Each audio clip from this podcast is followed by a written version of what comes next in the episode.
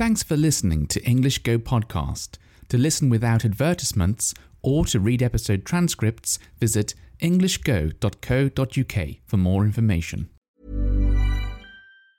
Life is full of awesome what ifs, and some not so much, like unexpected medical costs. That's why United Healthcare provides Health Protector Guard fixed indemnity insurance plans to supplement your primary plan and help manage out of pocket costs. Learn more at uh1.com. Many of us have those stubborn pounds that seem impossible to lose, no matter how good we eat or how hard we work out. My solution is PlushCare. PlushCare is a leading telehealth provider with doctors who are there for you day and night to partner with you in your weight loss journey. They can prescribe FDA-approved weight loss medications like Wegovy and Zepbound for those who qualify. Plus, they accept most insurance plans. To get started, visit plushcare.com slash weight loss. That's plushcare.com slash weight loss. Cool fact a crocodile can't stick out its tongue. Also, you can get health insurance for a month or just under a year in some states. United Healthcare short term insurance plans, underwritten by Golden Rule Insurance Company, offer flexible, budget friendly coverage for you. Learn more at uh1.com. I'm going to be talking about how I met my girlfriend in today's episode, but before I do that, I just want to say a very big thank you to Richard from Taiwan, who recently wrote a very lovely email to me um, saying how much he enjoyed listening to this podcast.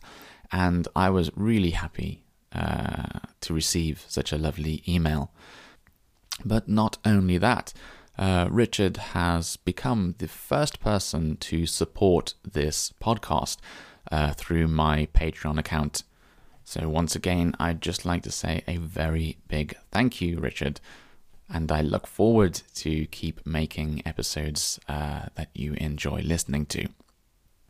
Right, so today's topic, um, which I should say is actually, it's, it's not my idea, this is Richard's idea. Uh, he requested that I talk about today's topic and also that I do some more episodes uh, related to like English culture, uh, UK culture. So uh, I look forward to doing some of those in the future.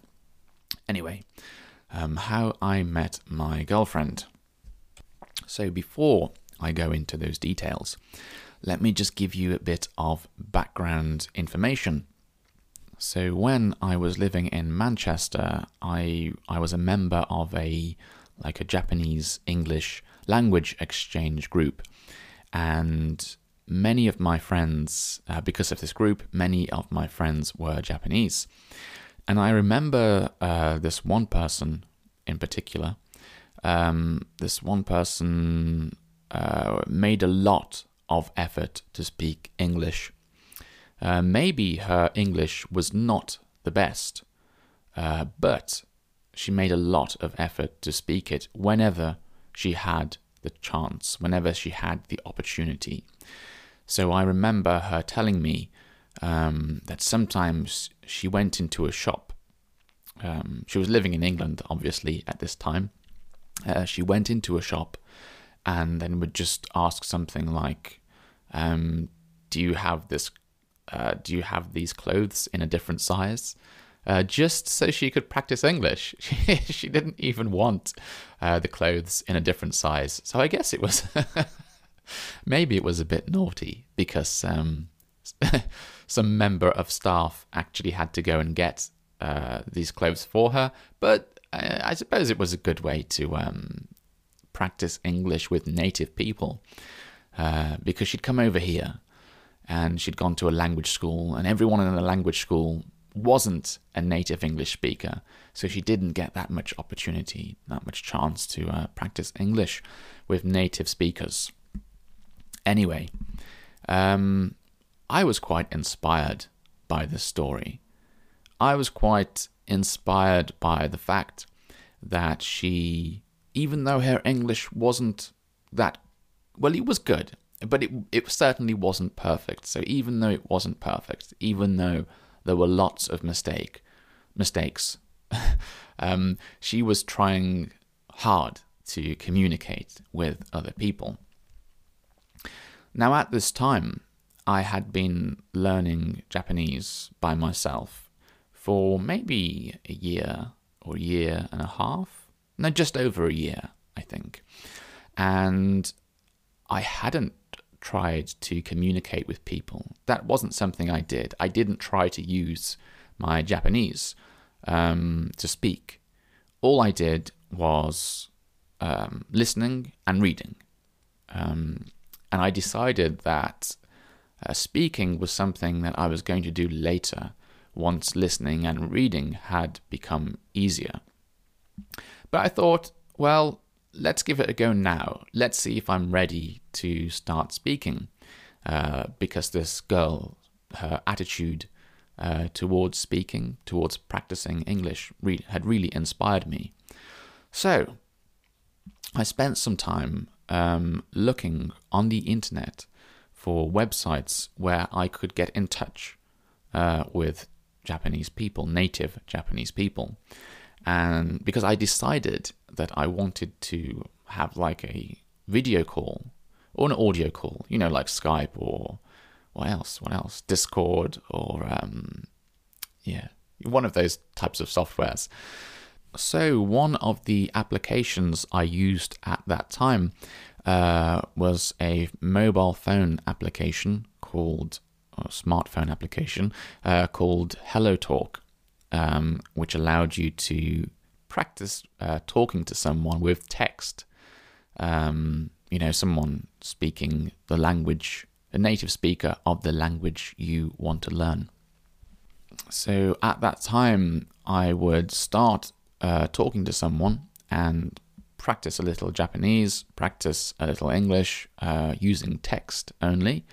And maybe if that person seemed like, uh, maybe if I thought uh, I would get along with this person, you know, so I could, I might be able to be friends with this person, then I would say, uh, Do you want to try talking on Skype? And I remember at this point, I went, I went a little crazy with this. So I had a different person to talk to every single day of the week. And it became quite hard to manage all of these different appointments, all of these different times when I had to meet uh, people online. So I had to write it down and uh, create like a schedule. Um, and then some people, after I'd finished speaking to them, would say, Are you free on Wednesday? And I'd have to look at my schedule and say, Oh, maybe I can do two o'clock, but I'm busy at one o'clock. I really did uh, have lots of. I, I went a bit. I definitely went crazy. Too did it too much um, back then, and uh, sometimes I was speaking to two or three people uh, a single day. And what I used to do was practice for um, half an hour in Japanese and half an hour in English. And often I would, because my my speaking was so bad uh, back then. Um, I used to before I oh, right. So at the start of every week, I would write down. I would make some sentences in Japanese that I wanted to practice when I was speaking to people, and then I would just repeat the same thing for every every person I spoke to. So I would use these sentences on one person and then say the same thing, repeat the sentences for the next person and then the next and then the next. And this way I got a lot of um, opportunity to um, remember things by repeating them so often. Which I guess that was quite quite good but probably not the best way to learn a language, I have to say.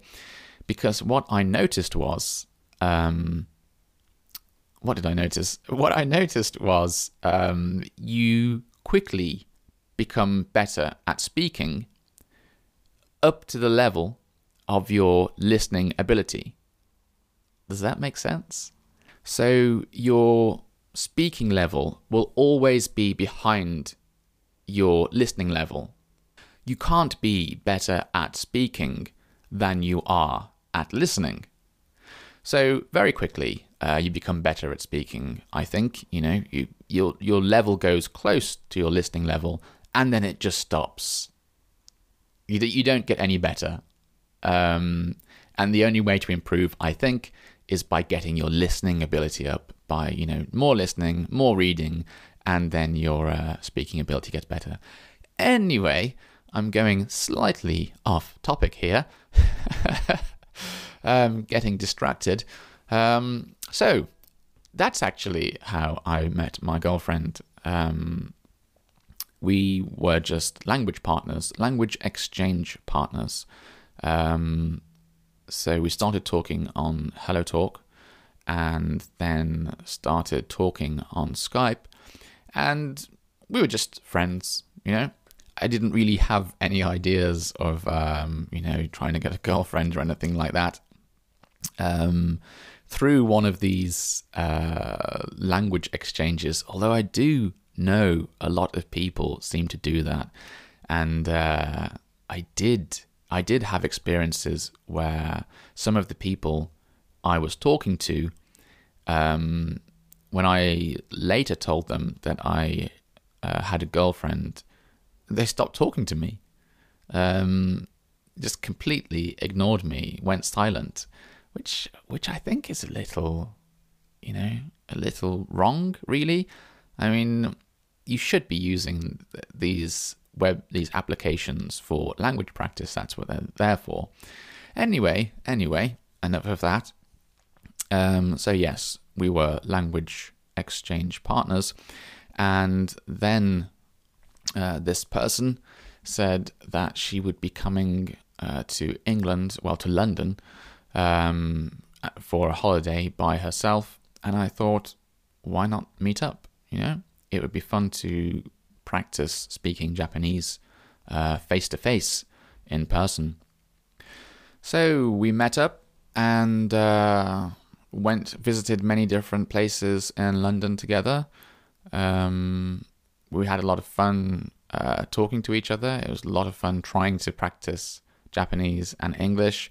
We were both very bad at speaking Japanese and English, and I remember lots of time uh, trying to use like Google Translate to try and explain, to try and um, understand uh, what we were say, trying to say to each other. And um, because I think because we were having such a good time talking, I stayed a bit later than I should have in London. And I didn't realize this, but the train I needed to catch to take me back home um, stopped running at what was it, half 10, I think, which I think is very early. I always thought like trains in London would be running like throughout the night, but um, no, half 10.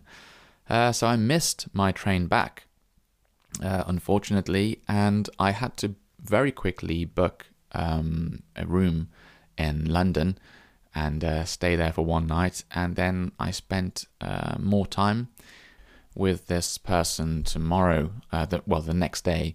And uh, one thing led to another. And yeah, we eventually ended up becoming an item. That's an interesting phrase, becoming an item. It just means uh, becoming a couple, you know, so boyfriend and girlfriend. Anyway, I hope you have all enjoyed listening to this episode. Uh, thank you once again uh, Richard for suggesting uh, the idea and, of course, for supporting this podcast. Well, I hope you all have a lovely day uh, wherever you are. And as always, I look forward to speaking to you again next time. Bye bye. Even when we're on a budget, we still deserve nice things.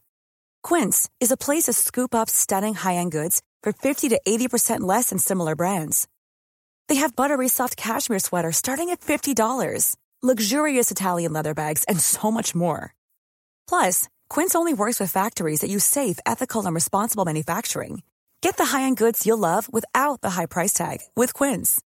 Go to quince.com/style for free shipping and 365-day returns. Mom deserves the best, and there's no better place to shop for Mother's Day than Whole Foods Market. They're your destination for unbeatable savings, from premium gifts to show-stopping flowers and irresistible desserts. Start by saving 33% with Prime on all body care and candles. Then get a 15-stem bunch of tulips for just $9.99 each with Prime. Round out Mom's menu with festive rosé, irresistible berry chantilly cake, and more special treats. Come celebrate Mother's Day at Whole Foods Market Market. Imagine the softest sheets you've ever felt. Now imagine them getting even softer over time. That's what you'll feel with Boll and Branch's organic cotton sheets. In a recent customer survey, 96% replied that Bowl and Branch sheets get softer with every wash. Start getting your best night's sleep in these sheets that get softer and softer for years to come. Try their sheets with a 30-night guarantee. Plus, get 15% off your first order at bollandbranch.com. Code BUTTERY. Exclusions apply. See site for details.